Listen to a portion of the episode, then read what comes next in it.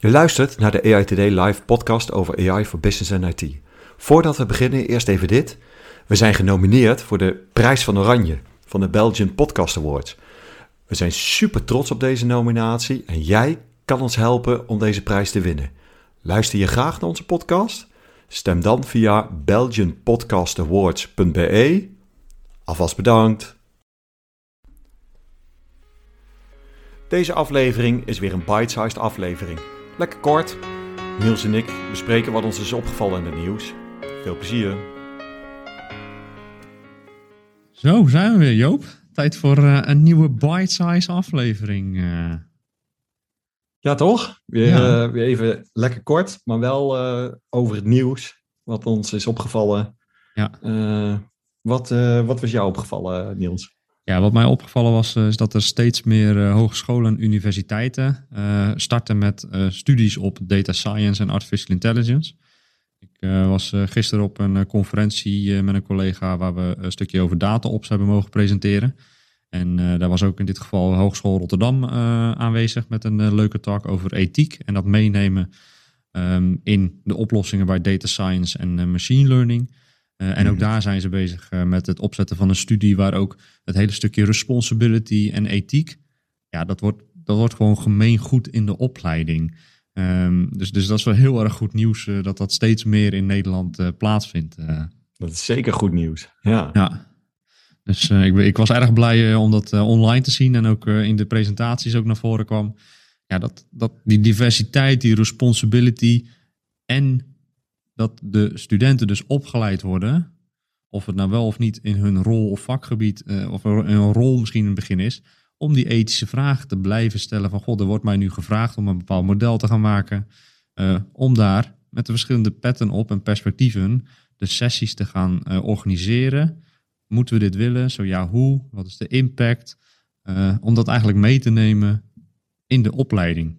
Dus ja, dat het gewoon en wat ik ook verheugend, wat ik verheugend vind, is dat je ook zegt van dat het een hogeschool is, HBO.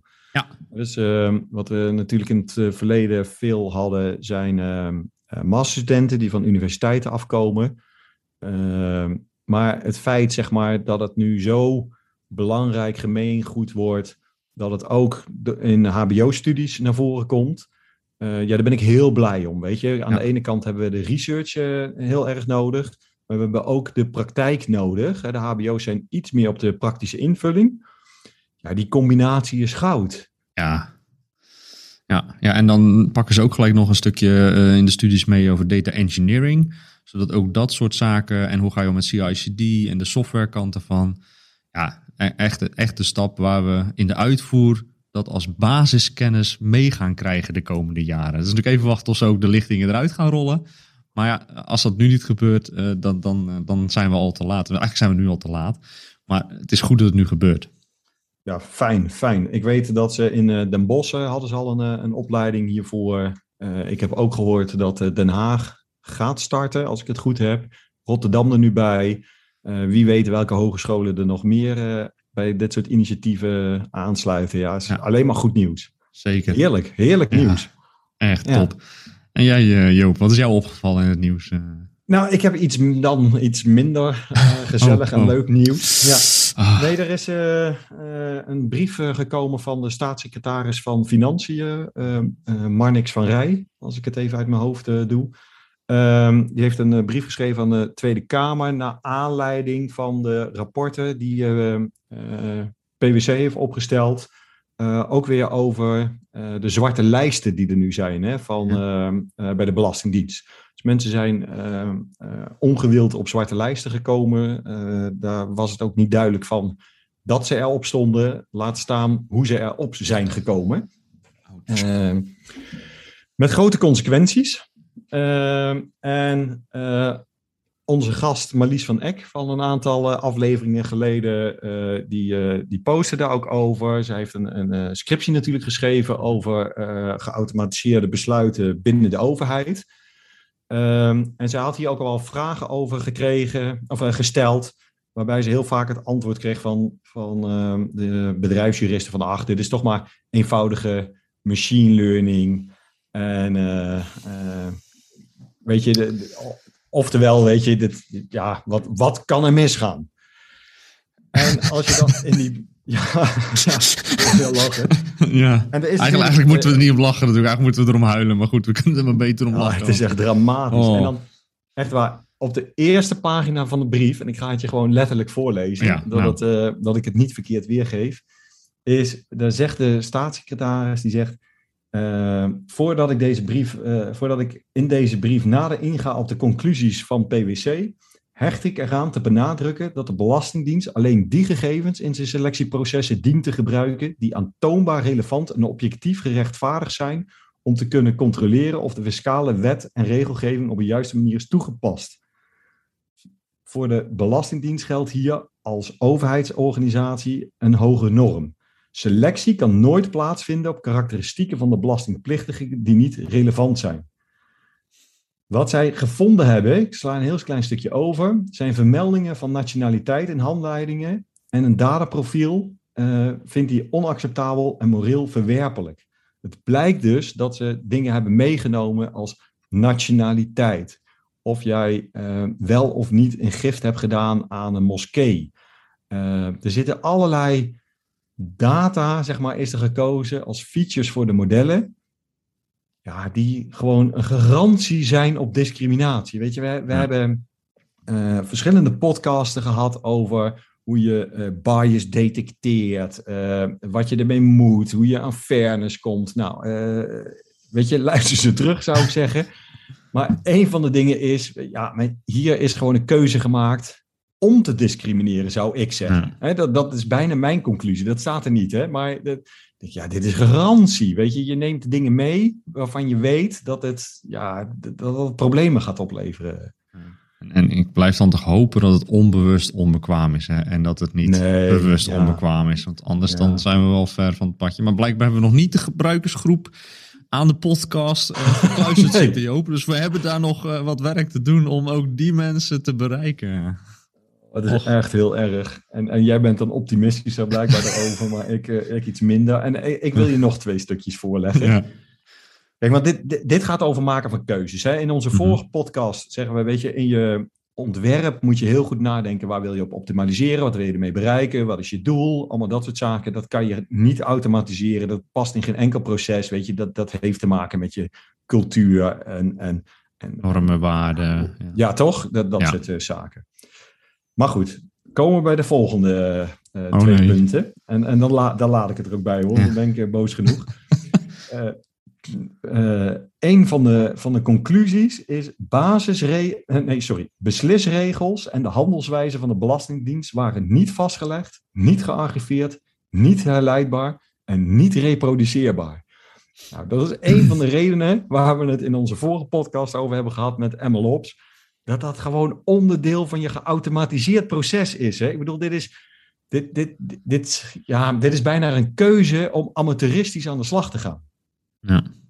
Ja, maar hoe kan je de vorige aflevering is, is professionaliseren van machine learning modellen met MLOps. En dan zeggen wij van, weet je, dit hoort er allemaal bij. Weet je, als je professioneel bezig bent met machine learning, horen dingen erbij als herleidbaarheid, reproduceerbaarheid. Uh, en dat je gewoon de, de beslissingen vastlegt. Maar, dus hier zeggen we eigenlijk, het is gewoon onprofessioneel gedrag. Ja, en onprofessioneel uitgevoerd. Dit is, op, is gewoon ja, de is echt, ja, dit, dit is, dit is uh, uh, gewoon niet goed omgaan met de technologie. Uh, ja. ja. En dan de, echt de laatste. Er staat een reconstructie van de selectiegronden en motivatie binnen queries en analyse aan de poort. valt volgens PwC niet te maken. Toegepaste selectieregels zijn in hun werking niet meer op sluitende, wijze te, recontru moeilijk woord, te reconstrueren. Ja dus hier zeggen ze ook eigenlijk van, ja, er zijn besluiten genomen. We weten niet op basis waarvan. We kunnen niet herleiden uh, welke regels daaraan te grondslag hebben gelegen, welke versie van de regels en of dit, zeg maar, menselijke besluiten zijn geweest, geautomatiseerde besluiten. Uh, en op basis van welke data. Nou, dan heb je zeg maar je traceerbaarheid heb je op alle punten niet in orde. Ja ja, als we dan toch weer terugkijken naar de vorige aflevering over MLOps. Datgene wat wij verstaan onder professioneel uh, eh, MLOps uh, eh, en professionele development is dat gewoon een necessity, onderdeel van het product wat je oplevert? Zijn al die punten die hier eigenlijk ontbreken? Ja. ja. Ja, je zei net optimistisch, maar ja, ik ben er eigenlijk een rasoptimist. Ik probeer altijd het positief aan te zien, maar ik word hier toch lichtelijk negatief van uh, ja, als ik nee, dit zo aanhoor. ik ga de rest van het rapport ook niet lezen. uh, zou ja. Ik ja, nee, weet je wat, ik ga hem wel lezen. Ik wil het toch weten. Um, maar ja, vrolijk ga ik er niet van worden als ik het zo hoor. We zullen in ieder geval eventjes de, de brief opnemen in de beschrijving van de, van de podcast. Dan kan je dat inderdaad even nalezen, dat ik dat uh, op de juiste manier heb voorgelezen. Ja. Nog wel een vraag die ik dan heb. Ga, ga, staat hier ook in wat ze eraan gaan veranderen? Want... Nou, het is vooral eigenlijk inderdaad allerlei acties en, uh, en maatregelen. Uh, een van de eerste maatregelen blijkbaar die ze genomen hebben, is dit systeem uh, uit productie, dat die uit productie is gehaald. Ja.